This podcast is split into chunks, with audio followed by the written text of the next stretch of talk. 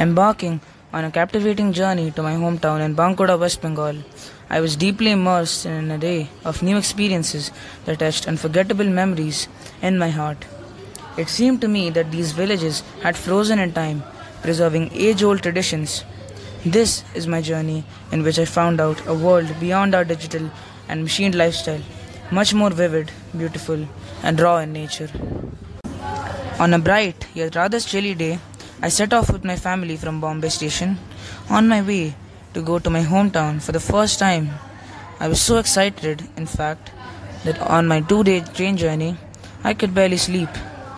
The train journey itself was truly amazing. It ended as we reached Bankura station. That night, we visited and stayed at a hotel near a banquet hall. That night, we were so tired that even though I was excited, I fell asleep in just a few seconds, my mother says. The next morning, our family visited the banquet hall for the wedding of my fourth cousin.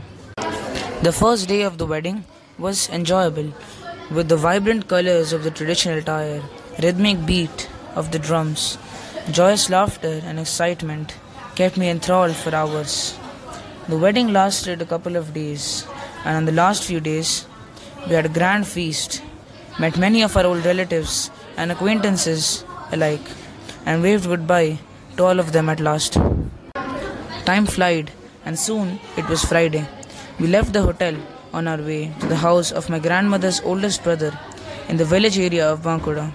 I stayed there for the majority of my trip.